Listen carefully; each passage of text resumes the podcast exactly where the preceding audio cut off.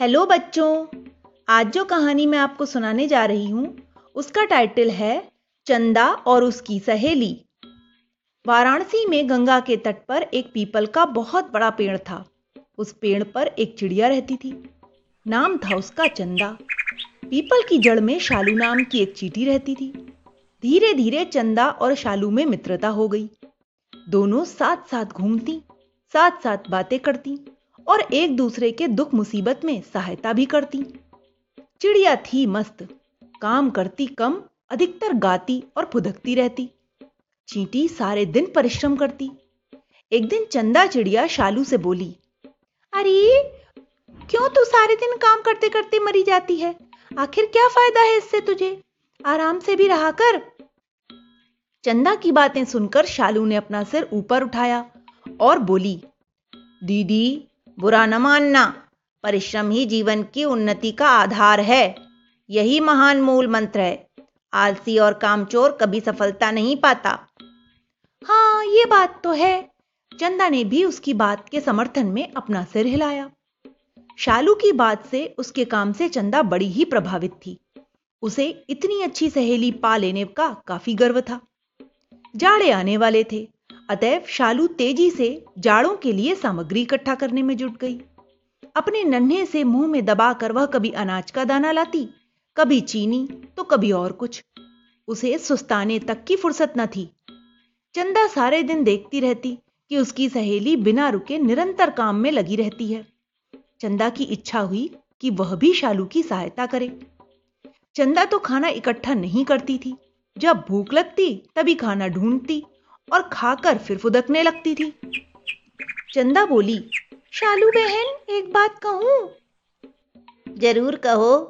पल भर को शालू रुकी और बोली, मैं सोच रही थी कि तुम अकेली अकेली खाना इकट्ठा करने जाती हो। छोटा सा तो तुम्हारा मुँह ही है। थोड़ा थोड़ा करके लाती हो। कल से मैं भी तुम्हारे साथ चलूँगी। अपनी चोच में दबाकर एक बार में अधिक चीज़ें ले आऊँगी। इस प्रकार तुम्हारा काम जल्दी खत्म हो जाएगा। शालू ने ध्यान से उसकी बात सुनी, विचार किया और बोली, ना बहन, यह उचित नहीं है। क्यों? क्या मैं मित्र होते हुए भी तुम्हारी जरा सी भी सहायता नहीं कर सकती? चंदा पूछने लगी, बहन, बुरा न मानना। मित्रता की भी एक सीमा होती है। जो मित्रता मर्यादाओं को स्वीकार नहीं करती, जिसमें कोई नियम और कोई अनुशासन नहीं होता, वह मित्रता बहुत ही जल्दी नष्ट हो जाती है। ऐसी मित्रता का अंत लड़ाई और मनमुटाव से होता है। शालू ने बताया, चंदा चुप बैठी रही। वह जानती थी कि उसकी यह बहुत बुद्धिमान सहेली, चाहे कड़वी बात कहे, पर उसकी बात बड़ी ही खरी होती है। शालू फिर कहने लगी, खाना इकट्ठा करने का यह काम एक आध दिन का तो है नहीं, यह तो बहुत दिन तक चलेगा और हर साल चलेगा। आखिर तुम कब तक मेरी सहायता करोगी? हाँ दुख मुसीबत में तो मैं ज़रूर तुमसे यह आशा करूँगी कि संकट में पड़कर भी मेरी सहायता करो। सच्चा मित्र वही है जो सुख में, दुख में सभी परिस्थितियों में सदैव मित्र की सहायता करे। शालू फिर पूछने लगी, तुमने मेरी बात का बुरा तो नहीं माना बहन? ना बहन, ना। भला मैं बुरा क्यों मानने लगी? मैंने तुमसे आज बहुत अच्छा सबक लिया है कि मित्रता में धैर्य से, मर्यादा से काम लो।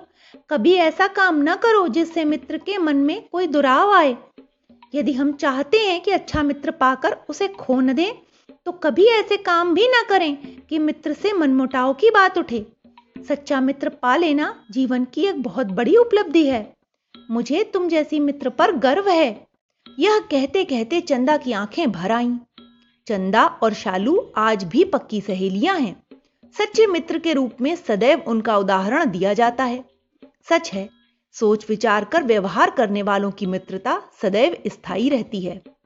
तो बच्चों, इस कहानी से हमें यही शिक्षा मिलती है कि हमें यदि सच्चा मित्र पाना है तो उसकी मर्यादाओं को समझना पड़ेगा।